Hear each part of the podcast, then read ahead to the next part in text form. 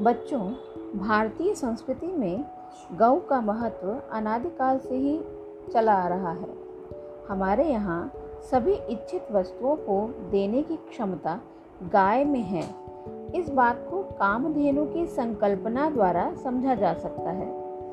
कामधेनु के विषय में यह माना जाता है कि उनके सामने जो भी इच्छा व्यक्त की जाती है, वह तत्काल फलवती हो जाती है।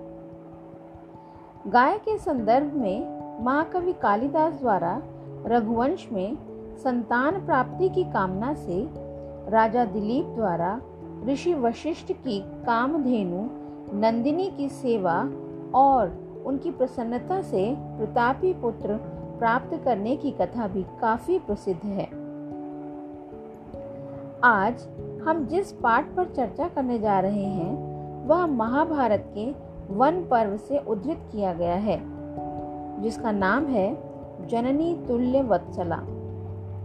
वन पर्व में मुख्य रूप से व्यास द्वारा धृतराष्ट्र को एक कथा के माध्यम से यह संदेश देने का प्रयास किया गया है कि तुम पिता हो और तुम्हें एक पिता होने के नाते अपने पुत्रों के साथ, अपने भ्रातृजों के हित का भी ख्याल रखना चाहिए।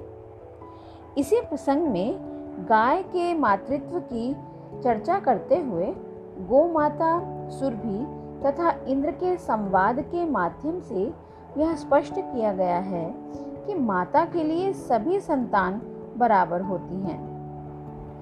माँ के हृदय में सबके लिए समान स्नेह होता है। इस पाठ में मानवीय मूल्यों की पराकाष्ठा को प्रस्तुत किया गया है। यद्यपि माता के हृदय में अपनी सभी संततियों के प्रति समान प्रेम होता है, पर जो कमज़ोर संतान होती है, उसके प्रति माँ के मन में अतिशय प्रेम होता है।